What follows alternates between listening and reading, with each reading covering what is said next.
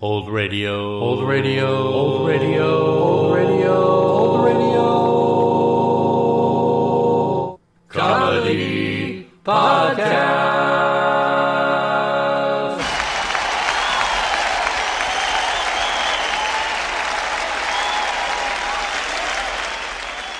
Welcome to episode 25 of season 4 of the Old Radio Comedy Podcast. Meet the Meeks was a Saturday morning sitcom that ran from 1947 to 1949 on NBC Radio, starring Forrest Lewis as Mortimer Meek, the browbeaten head of the Meek family. Fran Allison starred as his wife, Beryl Vaughn as his daughter Peggy, Cliff Subier as Uncle Louie, and Elmira Rossler as Lily, the Meek's maid. The show originated on the famous WMAQ in Chicago and was a follow-up sitcom to another show, Meet Mr. Meek. It was sponsored by All Sweet Margarine throughout its entire run. And of the more than 150 episodes that were produced, 71 are known to survive to this day. Now sit back and enjoy the August 30th, 1947 broadcast of Meet the Meeks. The National Broadcasting Company invites you to Meet the Meek.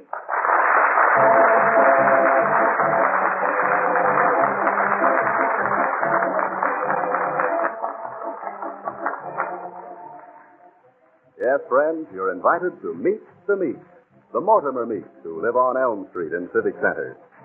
Well, it's breakfast time in the little white house with the green shutters, and Mortimer is just entering the dining room. Well, Ida, good morning, Agatha, dear. Good morning, Mortimer. Isn't it a beautiful August day? Can't you just smell something in the air? Yes, um, burnt toast. Is, is Lily here? Mm-hmm. She's out in the kitchen. It's her day to help out. Oh, Yes. Yes, I hear her at work. dear. Excuse the intrusion. It is my unhappy and unpleasant duty to announce that from now on, the gravy will no longer be served in the gravy boat. You see, Mortimer? Now perhaps you understand why my nerves are just shot to pieces the one day a week Lily's here. Uh, yes, I understand. Between Lily breaking dishes and your brother Louis breaking his things on the sofa, it's quite a strain. However, Good it- morning, Parrot. Well, good morning, daughter. Morning, Peggy, dear. Well, here I am, neat and sweet and ready to eat. What's roaming on the kitchen range? Anybody call me on the horse? Any family fan talk that ought to be ditched? Hey, she means she's hungry. What for breakfast? Did anybody call her on the telephone? And is there any gossip? Yeah, right, daughter. Right, Pop. You send it solid. Oh, honestly, you two. How a grown man can act like that, I don't know. I don't know. wrong with the way I act, I'd like to know. Nobody's talking about you, Brother Louie. Now sit down and eat your breakfast. You know, okay, Aggie. Oh, but uh, I'll only take four eggs this morning. I had a terrible night. I only slept 12 hours. Oh, you poor boy. Now you stop belittling, Marty. Yeah, now don't call me Marty. I will. Boys, boys, now stop, both of you. Okay, sis. I, I guess I'm too sensitive. Pass the cream, Aggie. Oh. Okay. Sugar, Mortimer. Right here. Aggie, I'd like a little of that jam. Oh, Uncle Louis, why don't you get married? A little more sugar. huh? Huh? Did you say marriage? Now, Peggy. This should be interesting. I think it would be super spoony if you got married, Uncle Louis. I love weddings. Now, Niecy, that's no way to start breakfast. How could I leave my dear sister and my dear brother-in-law And your dear six eggs for breakfast. and my dear six six? Now cut that out. Oh, I'm sorry, Uncle Louis. I didn't mean to upset you. I was just thinking how nice it would be if you got married. Then I'd have an aunt, and I'd get one extra present on my birthday and on Christmas. Oh, well, that's very practical, Peggy. Now, let me handle this, Mortimer. Uh, Peggy, dear, your Uncle Louis is only waiting for Miss Wright to come along. Now, there's a Miss Wright and a Mr. Wright for everybody in the world. Get married, huh? Lose my freedom, hmm? Worry myself down to skin and bone. Yeah, well, this I'd like to see. Did you say something, Pop? Uh, no, no, daughter. And uh, if you would take a word of advice, you'd be careful about playing Cupid. You're liable to shoot your arrow into the wrong person and hit the wrong place.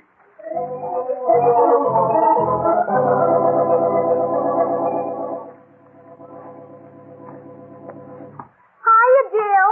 Come on up on the porch. Hiya, Peg. How'd it go? What did your Uncle Louis do when you popped it at him? He nearly fried a whole piece of toast. Oh, I told you we shouldn't have. I don't know you talk me into these things? Why, I talk you into these things. Jill Donovan, were you or were you not all over goosebumps yesterday at the idea of being a bridesmaid and wearing a beautiful gown and a big picture hat? Well, the way you described your Uncle Louie's wedding. That's the way it will be, too. Uncle Louie in a cutaway coat, and my father in one of those high silk hats, and my mother wearing a long flowing gown, and you and I. Oh, Jill. No, I shouldn't have loaned you my 55 cents to send that telegram to the Wistful Hearts Club. Oh, stop being a worrywart. Uncle Louie's my uncle, isn't he? hmm but it was my 55 cents. You'll get it back with interest.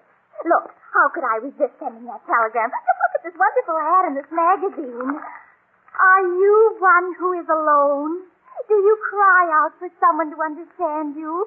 Uncle Louis is always crying out. Oh. Your true soulmate is waiting for you now. Now listen to this part. Oh, you read it to me yesterday before we sent the telegram. charming, brilliant, attractive, and cultured young woman seeks marriage, substantial dowry, and complete trousseau.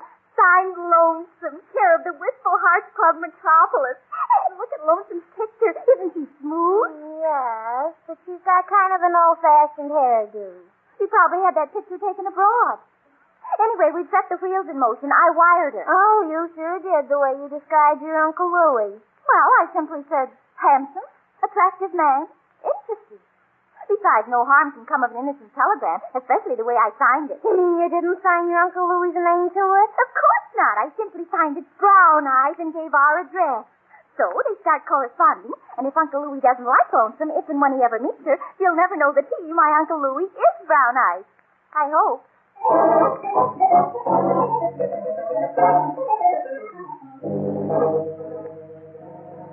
Mortimer, Yes, dear. did anything strike you as strange at breakfast this morning? Are you, I mean, Louis eating only four eggs instead of his usual six? I mean Peggy's remark about Louis getting married. Oh, yeah, well, don't give it another thought. Why, Peggy's at the age where she just says whatever pops into her mind. if she was probably thinking about orange blossoms, rice, and old shoes, and that suggested Louis. uh, where is Louis, by the way? Uh, He's up in his room. He said he had a problem he wanted to think over. Uh-huh. Well, some of Louis's brightest thoughts come to him while he's lying down. Uh, Where is Peggy? Uh, out on the front porch with Jill Donovan. Uh, What do those two find to talk about all the time, Agatha? Oh, this and that. You haven't forgotten, have you, Mortimer, dear, the sweet, innocent joys of childhood?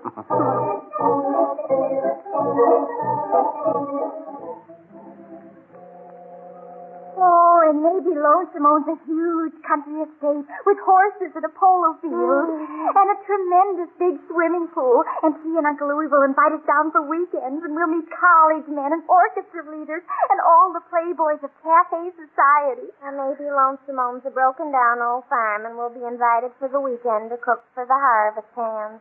Oh, no, Jill. Lonesome is glamorous. I know it. I feel it in my bones. He's tall and willowy. And your Uncle Louie is short and stumpy. He looks a little like Rosalind Russell, and a little like Ingrid Bergman, and a little like. Ingrid Bergman. Now there's a nemesis. I saw her at the Bijo last night. She was half of a double feature. Were you at the Bijo again, Lily? Uh, this picture's about a place in the desert, and Warner Brothers bought it. Ingrid, she's very unhappy because Paul Henright, he is unhappy.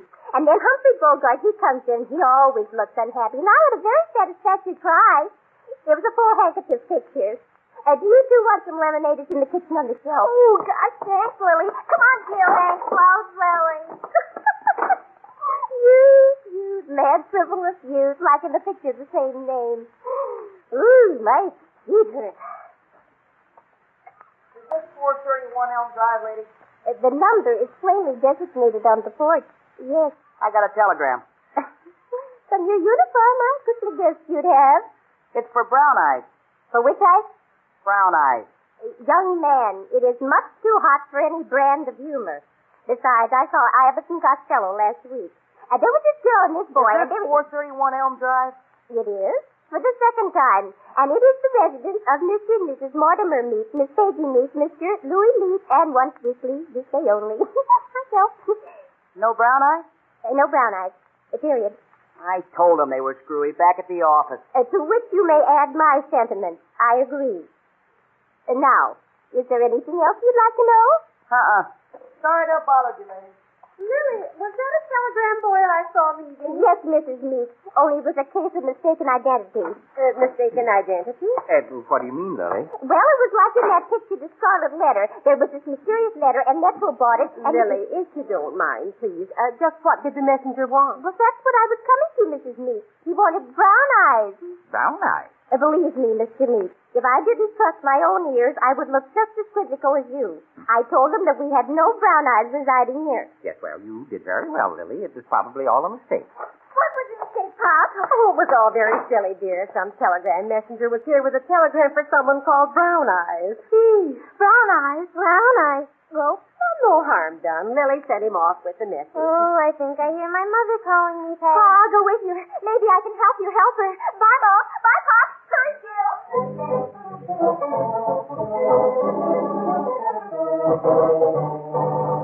Yoo-hoo!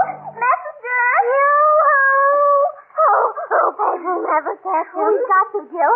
That telegram he has may hold my Uncle Louis' entire future happiness in it. Oh. Yoo-hoo! Hey, you! Have you got a telegram for 431 Elm Drive? Is it addressed to Brown Eyes? I'm Brown Eyes. You are? I mean, you are. yes, I am, and it's terribly important, and I'd like my telegram right now, please. Okay, brown eyes. Wink right. I mean, sign right here, please. Oh, thank you. You're sweet. Isn't he, Jill? No, like he says, you're sweet. okay, brown eyes. And if you should ever um, want to send a message or anything, uh, just call the telegraph office and ask for me. Blue eyes. At last. Hey. Well, open it. I'm, I'm trying to. I, I, I, I, I keep shaking. I'm afraid. Here, let's open it together. Okay, you hold it while I tear the flap. Oh no. Oh no. Oh, I think I hear my mother calling me. Listen, beloved brown eyes, flying to you on wings of love, arrive by bus this afternoon. Each minute seems like an hour. My fondest wish is that you find your lonesome lovable. Gulp, and it's signed lonesome no more. Oh, Jill. Oh, Peg, Lonesome is coming here. And all we meant is that they, well, well she and Louie, should correspond.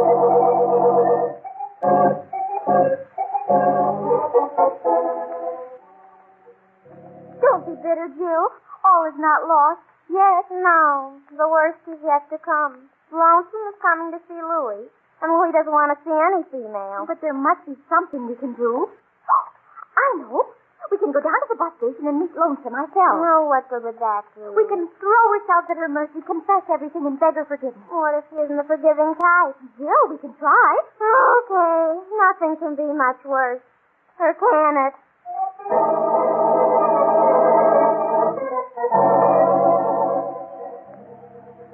Bus number 47 arriving from Westchester, Eastville, North Junction, Southtown, and Metropolis. Oh, this is the bus to be on. Come on, Jill. Move up here with me where we can melt in the crowd. I can melt all alone here by myself.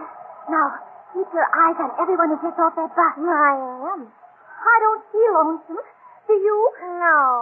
Do you suppose she's wearing a disguise? Maybe that man. Don't be silly. Why would she wear a disguise if she's coming on wings of love? Peg, Oh, the last passenger got off. Lonesome wasn't on the bus. Oh, I feel like the doomed man who's been given a reprieve. Mm, Young women, young women. Do you mean us? I'm looking directly at you as I speak. Is there some sort of public conveyance near this miserable bus station? If you mean is there a taxi cab, yes, on the next corner in front of Green's drugstore. Gross imitation. The cab stands to be directly adjacent to the station. Complete station. And thank you. Golly, she sure must hate herself. Oh, she sure must. And Speaking of the same, I'm not too popular with myself, are you? Jill. Oh, let's not think anymore, huh, Peg? Let's just be numb and dumb, huh? Mildred, did that woman back at the bus station remind you of anyone? No one in particular. Just someone I wouldn't like if I knew them. Hmm. She sounded about the meanest person I've ever heard. Except Mr. Curmudgeon, the lawyer. Except Mr. Curmudgeon, the lawyer, who is the meanest and the stingiest bachelor in the whole world. Oh, well. Oh, well. Oh, it's Mom and Pop. Hiya. Hello. Uh, Oh, hello, you two. Uh, well, what are you doing way down here? Oh, Uh, just walking. It's a lovely day to walk, isn't it, Jerry? Oh, perfectly lovely. Won't you join us? Well, you two look all walked out. Come on, climb in, and we'll all have a nice, cool, refreshing soda. Oh, it's swell. Oh, golly, thanks. Where to, Pop? Uh, well, uh, how about Green's drugstore, dear? Swell. But, Pop, Yes, dear. would it be all the same to you and Mother if Jill and I had double drip chocolate marshmallow fudge super delight? Uh, yes. Oh, my gracious. Uh, You see, Pop, they're energy builders. And believe me, Jill and I need energy.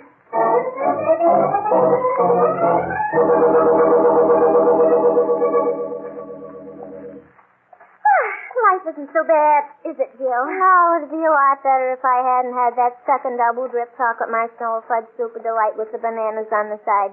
Ah, I think the bananas are weighing me down.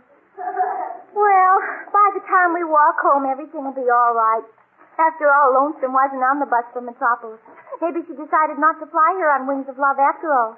She's probably very refined and highly educated, and a very refined and highly educated lady wouldn't just hop on a bus after getting a telegram from someone she didn't even know. Mm, could be. Could also be that a very refined and highly educated lady wouldn't run an advertisement looking for a husband. Gee, I never thought of that. No, I did. I feel worse. Still, we've got to step on it and rush home. If Lonesome does get here, we've got to prepare my Uncle Louis for her. Come on, we've got to convince Uncle Louis to act charming.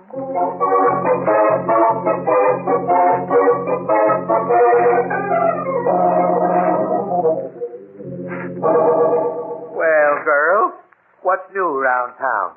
Pull your chairs over here to the sofa where I can see you without turning around. Mm-hmm. I'm in a good thinking position now, and I don't want to disturb myself in case I get a terrific idea. Uncle Louis, do you ever get lonesome? Lonesome? No. I got everything I want. A devoted family, good food, fine bed, and your father keeps up all my subscriptions to the funny magazine. Why should I get lonesome? But Uncle Louis, suppose a beautiful young woman, one who was refined and highly educated and had lots and lots of money, fell madly in love with you. Wouldn't you consider marrying her? honey, if a dame like that walked in this house, I'd lock the doors and bar the windows so she couldn't get out. Oh, eh, See? Things look brighter. Uncle Louis, Yes. do you believe in fate? oh, I sure do. now, the last job I had, that was just before you were born, Peggy. Uh, I'm riding the back end of this truck, see? Driver turns the corner sharp, see? I'm thrown off. And where do I land? In front of the hospital. Yeah, fate. Yeah. That taught me a lesson, though.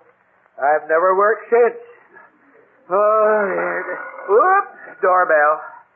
Say, I hope that's the delivery boy. From Joe's, I ordered a triple-decker sandwich with a double malted milk. oh, I gotta keep up my strength, you know. Well, I'll get it. I sure hope they didn't forget that side order of dill pickles. Oh, I thought it was the delivery boy from Joe's. this is 431 Elm Drive, is it not? Oh, He's on the bus station. This is the residence of Mr. and Mrs. Mortimer Meeks. They're both out. Mr. and Mrs. Meeks, That's what I said. What can I do for you? you can do nothing for me, and Mr. Brown Eyes Meeks can do nothing either. Brown eye. We're sorry. You can tell Mr. Brown Eyes Meeks when he returns that I'll be back with a lawyer. Ah, I'll show Mr. Brown Eyes what happens to women chasing, falsifying philanderers.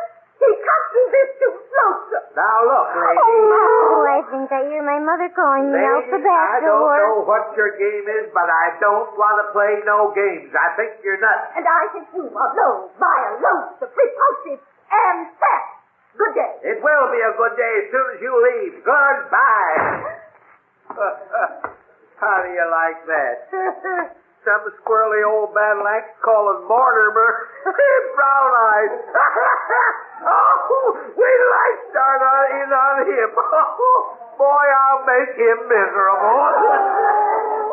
Don't say that word, Uncle Louis. Miserable. Oh, dear.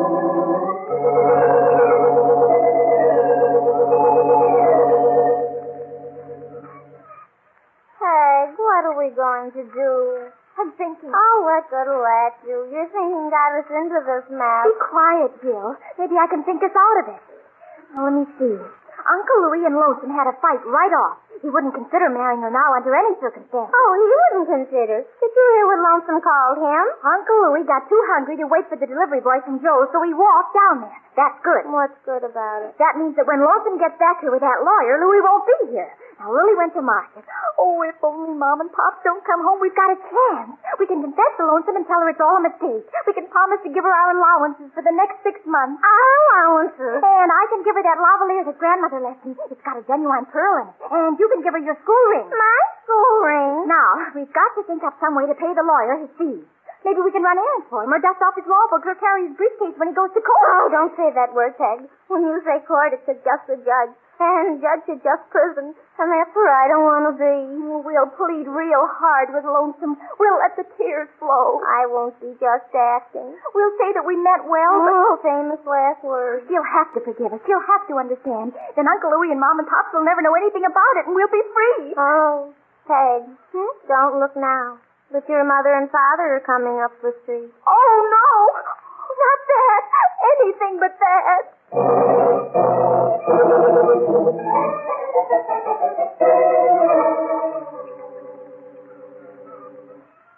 I certainly don't know why you'd want us all to go into the house on such a lovely afternoon, Peggy. Well, neither do I, Mortimer. Besides, you can see everybody walking down the street from the porch. That's the whole trouble. well, Mother, uh, Jill and I, we've uh, we've worked up sort of a little play we thought you'd enjoy, haven't we, Jill? Oh, we have. Oh, I mean, oh yes, yes, we have. Well, now isn't that sweet? But it's too warm right now for play acting. Later, Uh-huh. perhaps. Mm. Later? Uh, yes. Uh, right now, it's so peaceful here. I, I could stay here forever. Mm. oh my, it's to be a boy again. I remember how happy and carefree I was when I was young. nothing to worry about, nothing to fret over. Oh, how true, Mortimer. We didn't know how lucky we were in those days. uh-huh. Uh-huh. Father, Mother. Yes, Peggy. What is it, dear? I, would like some advice. Well, ask right ahead, child. You know your father and I are both very understanding. Oh, I hope so. Parents, suppose a girl tried to make somebody happy. Well, that's very commendable. Now, my motto is a little sunshine, a little joy. Mortimer. yes, dear. Go on, Peggy. Well, this girl, uh, this person, she tried to make somebody happy. Mm-hmm. This person, she thought she was doing good for that other person, but. Uh, but what, dear? But it didn't turn out the way she thought it would. What are you telling me? Uh, what's that, Jill? Oh, nothing, nothing at all. Excuse me, Peggy. Well, uh, what I'd like to know is, should that person be punished for trying to do good to that other person when the good she was trying to do turned out to be bad? Well, Terence? Uh, yes. Uh, we, oh, uh, well, now, let me see. Well, I would say, I, I would. You handle it, Agatha. Well, from what you've told us, dear, it's quite confusing, and since I don't have all the facts, I'll have to rely on my intuition. I, I can say, however, that to begin with, it is wrong to try to do something for someone else without their knowledge. If that something is apt to turn out badly, do you follow me, Peggy? I'm afraid so. Uh, on the other hand, he's coming course... down the street. He's coming Where? down the street. Oh dear, Jill, don't you feel well, dear? Uh-uh, Mrs. Meek, I feel awful, just terrible. Well, perhaps you should just run home at once. Too yes. late. Uh, w- w- hey, look. Isn't that that skinflint, tightwad lawyer, Thaddeus Curmudgeon, coming up the walk? Why, it is. He seems to be headed toward our house. Who's that strange woman he's with? Parents, I have something to tell you. Well, not now, dear, later. I wonder what they want. But, Mother... Hey, hey, I, hey. I... When Curmudgeon makes a call, it's seldom a pleasant one. That's oh, what I'm trying to tell you. And I want you to prosecute, Mr. Curmudgeon. Prosecute, I say. If what you say is true, we'll sue in every court in the land. Oh! Uh, well, excuse me, but uh, what is all this about? Are you the man of this house?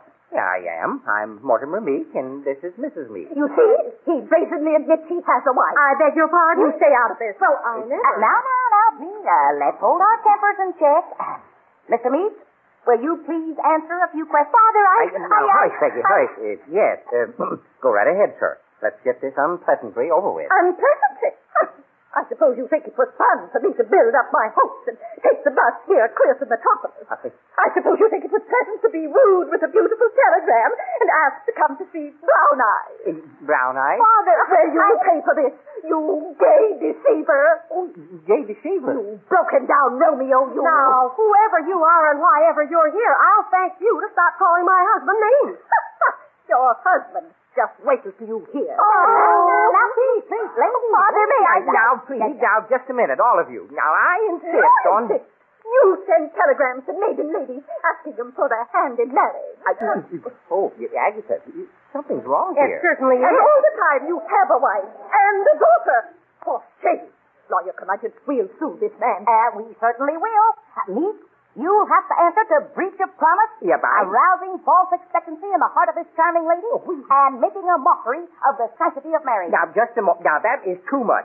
What do you know about the sanctity of marriage, curmudgeon? You confirmed old bachelor? Uh, I sent the telegram, Father. Now, just a minute. Eh, Now, curmudgeon, I'm with you. eh, Oh, my gracious, what did you say, Peggy? Uh, I said I sent the telegram and I signed it brown eyes. Only I meant good. I meant it for Uncle Louis. Uncle Louis? I, I, I just thought it would be nice to have a wedding in advance and oh, I wish I were there. Me too. So this whole horrid mess is your doing, you young criminal. Well, I'll still sue. I'll spend ten thousand, twenty, fifty thousand dollars if necessary, but I'll get satisfaction.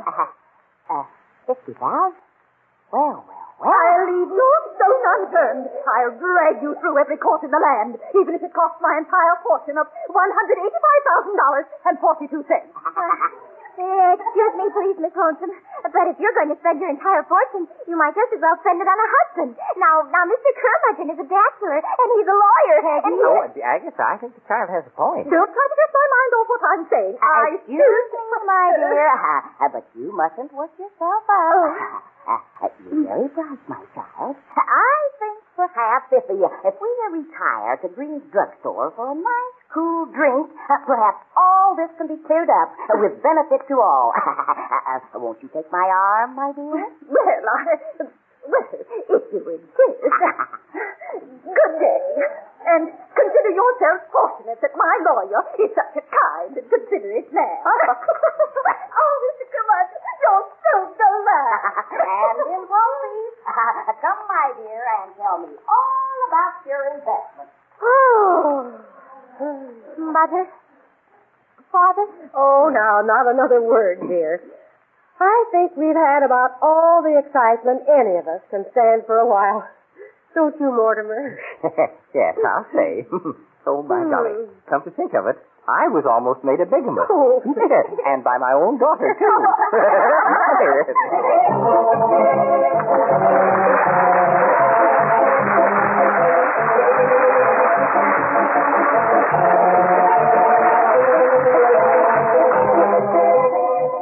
Mr. Meeks is played by Forrest Lewis, Mrs. Meeks by Fran Allison, Peggy Meeks by Beryl Vaughn. Others heard on today's performance were Mary Frances Desmond, Elmira Ressler, Cliff Sevier, Hope Summers, and John Coon.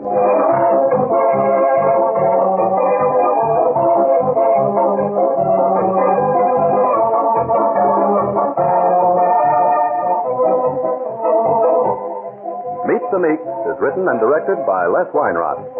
Be sure to join us again next Saturday over these same stations when the National Broadcasting Company again invites you to Meet the Meeks.